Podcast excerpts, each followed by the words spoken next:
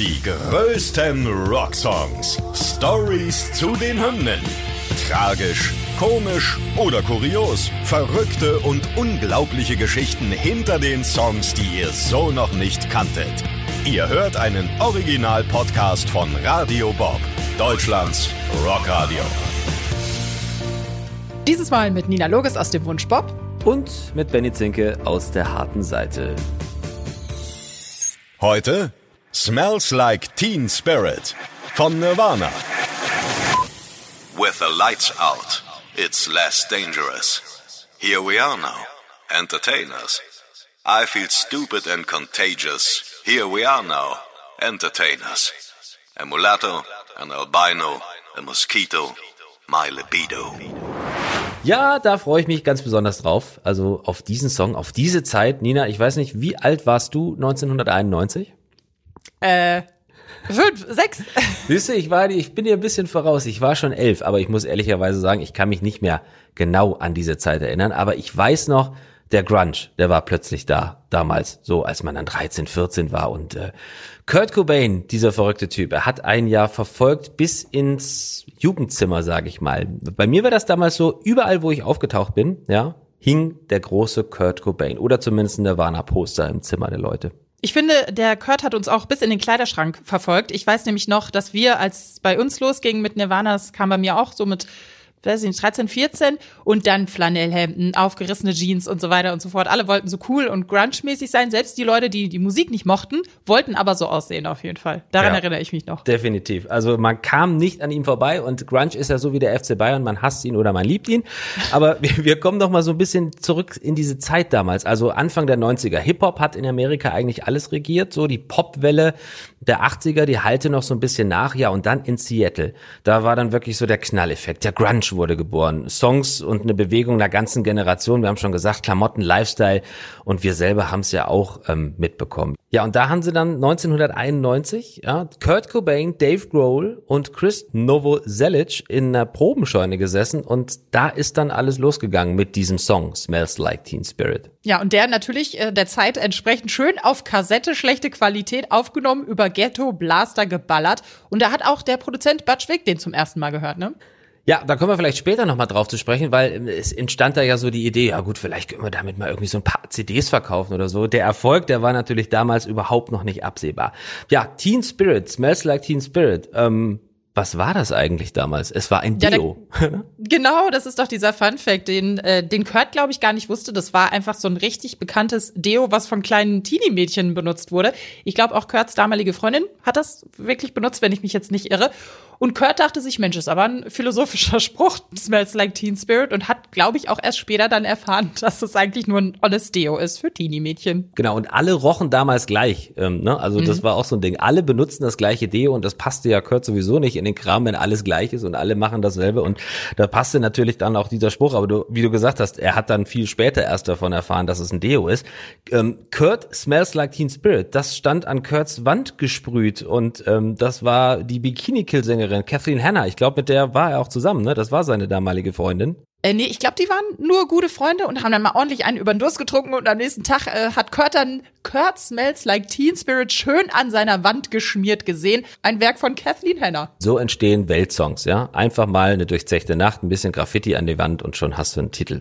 Genau. Und ich finde auch lustig, dass diesen ganzen Song ja viel mehr, äh, da wurde ja viel mehr hinein interpretiert. Also die Leute dachten ja, das äh, wird, wer weiß was bedeuten. Und ich finde es witzig, wie Kurt damit gespielt hat, weil er ja auch meinte, ja, das steht für hier Revolution und die Leute lassen sich alles gefallen. Und in dem nächsten Interview sagte, ach nö, keine Ahnung, steht eigentlich für nichts, äh, bedeutet gar nichts, ich habe keine Antworten auf keine Fragen. Und das finde ich ziemlich witzig, dass er das, äh, also die hatten es faustdick hinter den Ohren früher, weil er einfach immer nur Quatsch erzählt hat und jedes Mal auch was anderes. Das finde ich ziemlich witzig. Und die ja, Leute genau. wussten ja auch gar nicht, was er sagt, weil er so nuschelt. Ja, das ist ja auch so ein Ding, ne? Also heutzutage kennt man es ja, oder danach auch wurde es gang und gäbe, dass die Songtexte in der CD dabei lagen. Das hat man damals nicht gemacht und viele, ich auch, also ich wusste es, wusstest du mit 13 oder 14, um was es in Smells Like Teen Spirit geht? Hast du Kurt Cobain verstanden? Es war Hello, hello, hello, hello. Ich habe auch falsch mitgesungen. Natürlich, der Klassiker, so. Und ähm, wenn Kurt war ja ehrlich, hat gesagt, na ja gut, der Text ergibt eigentlich nicht so viel Sinn und äh, soll es vielleicht auch gar nicht gehen. Er hat dann mal so irgendwann mal rausgelassen, ja, die Regungslosigkeit der Massen und ich parodiere mal eine Revolution. Das ist ja dann auch im Video zu sehen, da kommen wir bestimmt gleich noch drauf zu sprechen. Aber wie du sagst, ähm, letztlich hat er dann wiederum gesagt, nö, eigentlich weiß ich selber nicht so ganz, um was es in diesem Song geht.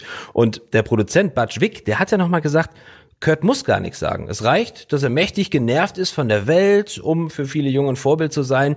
Er selber, also der Produzent, wüsste auch nicht, was Teen Spirit zu bedeuten hat, aber es sei offensichtlich etwas sehr Starkes und sehr Wichtiges. Also die haben sich alle so ein bisschen ja, glaube ich, darüber gewundert, dass der Erfolg einfach so da war, obwohl man überhaupt nicht wusste, um was es in diesem Song geht. Das ist ja schon für ja. die damalige Zeit schon krass. Bestätigt, auch. bestätigt auch mal wieder, finde ich, manchmal geht's einfach mehr ums Feeling, um die Gefühle, als um die Bedeutung irgendwie vom Song. Und die Leute haben das einfach gefühlt. So Teenie Weltschmerz ist ja einfach, der Song dafür steht er ja, würde ich jetzt mal sagen. Absolut. Was eine Überleitung, wo du gerade von Feeling sprichst, ja. Boston, more than a feeling. ja, äh, das äh, hat auch irgendwie damit was zu tun mit dem Song. Weil man muss ja schon ehrlich sein, wenn man so die, die Akkorde hört und das Riff, das klingt schon sehr ähnlich wie More Than a Feeling. Mhm.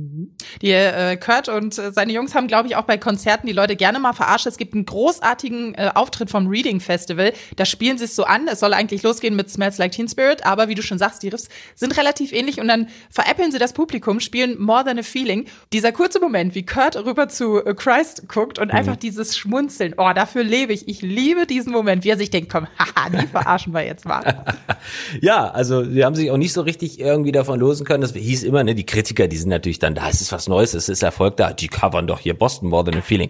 Nee, also Kurt hat zwar gesagt, da ist eine Ähnlichkeit, aber wir machen da schon unser eigenes Ding. Es ist auch äh, krass, wie der Song eigentlich erst durchs Video so richtig erfolgreich wurde und nochmal an Bedeutung, glaube ich, auch gewonnen hat durch die vielen Teenies, die, die da, die Statisten, die da mitspielen, die eigentlich auch was ganz anderes machen sollten, aber dann einfach komplett ausrasten und randalieren, sodass der Regisseur gar nicht mehr mit seinem kleinen Hallo, hallo Leute, macht jetzt mal dies, das, die haben gar nicht mehr zugehört und sind einfach komplett ausgeflippt. Also, das finde ich ein witziger Funfact, dass das Video so ein bisschen einfach nur passiert ist, irgendwie ja, aus Versehen. Absolut. Dave Grohl hat mal Jahre später gesagt, dass wirklich erst das Video den Song so groß gemacht hat. Und mhm. äh, wir alle kennen ja das Video. Ich meine, das, wir sind ja nun auch MTV-Generation. Das lief für eine 90er nun in Endlosschleife rauf und runter. Und die, die Kiddies, die man da sieht, ähm, die waren nach über zwölf Stunden Dreharbeiten so genervt, dass sie dann das komplette Set der Band tatsächlich zerstören durften. Also um sie, ja, weiß ich nicht, den, den, den Ärger, den Frust, um sie zu beschäftigen. Das heißt, die Szenen, die wir da sehen, die sind tatsächlich, und äh, das wusste ich auch nicht, die sind echt und, und sind nicht gestellt. Ja, und ähm, die haben es richtig gefühlt, auf jeden de definitiv. Die durften mal auf Ansage randalieren. Ne? Das, äh, da hat man ja auch mal Bock zu so als Jugendlicher. Als als Teenie hätte ich auch nicht Nein gesagt. Ich finde es auch lustig, dass sie den Regisseur beziehungsweise den Produzent des Videos, das war Sam Bayer, dass sie dem den Job nur gegeben haben, weil der angeblich immer so schlechte Videos ja. gemacht haben, die dann so edgy und grungig aussahen. Und da dachten sie sich, na Mensch, guck mal, das passt doch. Das finde ja. ich richtig witzig. Ist auch ein schönes Jobprofil. Ne? Wir suchen jemanden, der es nicht so drauf hat, damit es für ja. uns perfekt passt. Ja, äh, wunderbar, hat gepasst, sehr schön. Kurt Cobain hatte selber irgendwie aber dann ganz andere Vorstellungen vom Video. Der war erst gar nicht so begeistert und ähm, das hat er mal in einem Interview verraten.